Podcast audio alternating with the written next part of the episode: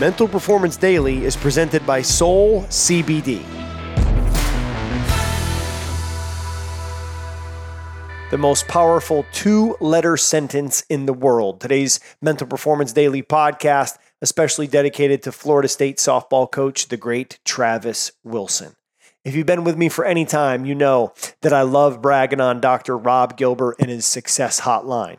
It's completely changed my life since I started listening in March of 2006. Dr. Gilbert's been leaving messages since January 22nd, 1992. One of my favorite messages that he's ever left is that if it is to be, it is up to me. If you write that down, if it is to be, it is up to me. So last week we talked about closing that capability gap. And it is up to you. It is in your hands. See, everything that you need is already inside of you. You have dormant greatness. There's a dormant champion laying inside of you.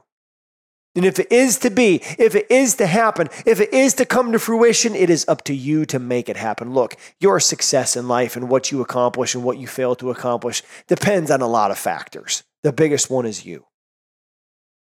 So, if it was up to you, if you would buy into that idea and take radical ownership and radical responsibility, what would you do? Because if it is to be, it is up to me. What would you do? What's the thing that you need to do? Let's just cut right to the chase. If there were one behavior that you needed to start, one that you needed to stop, one that you wanted to continue, what would those behaviors be?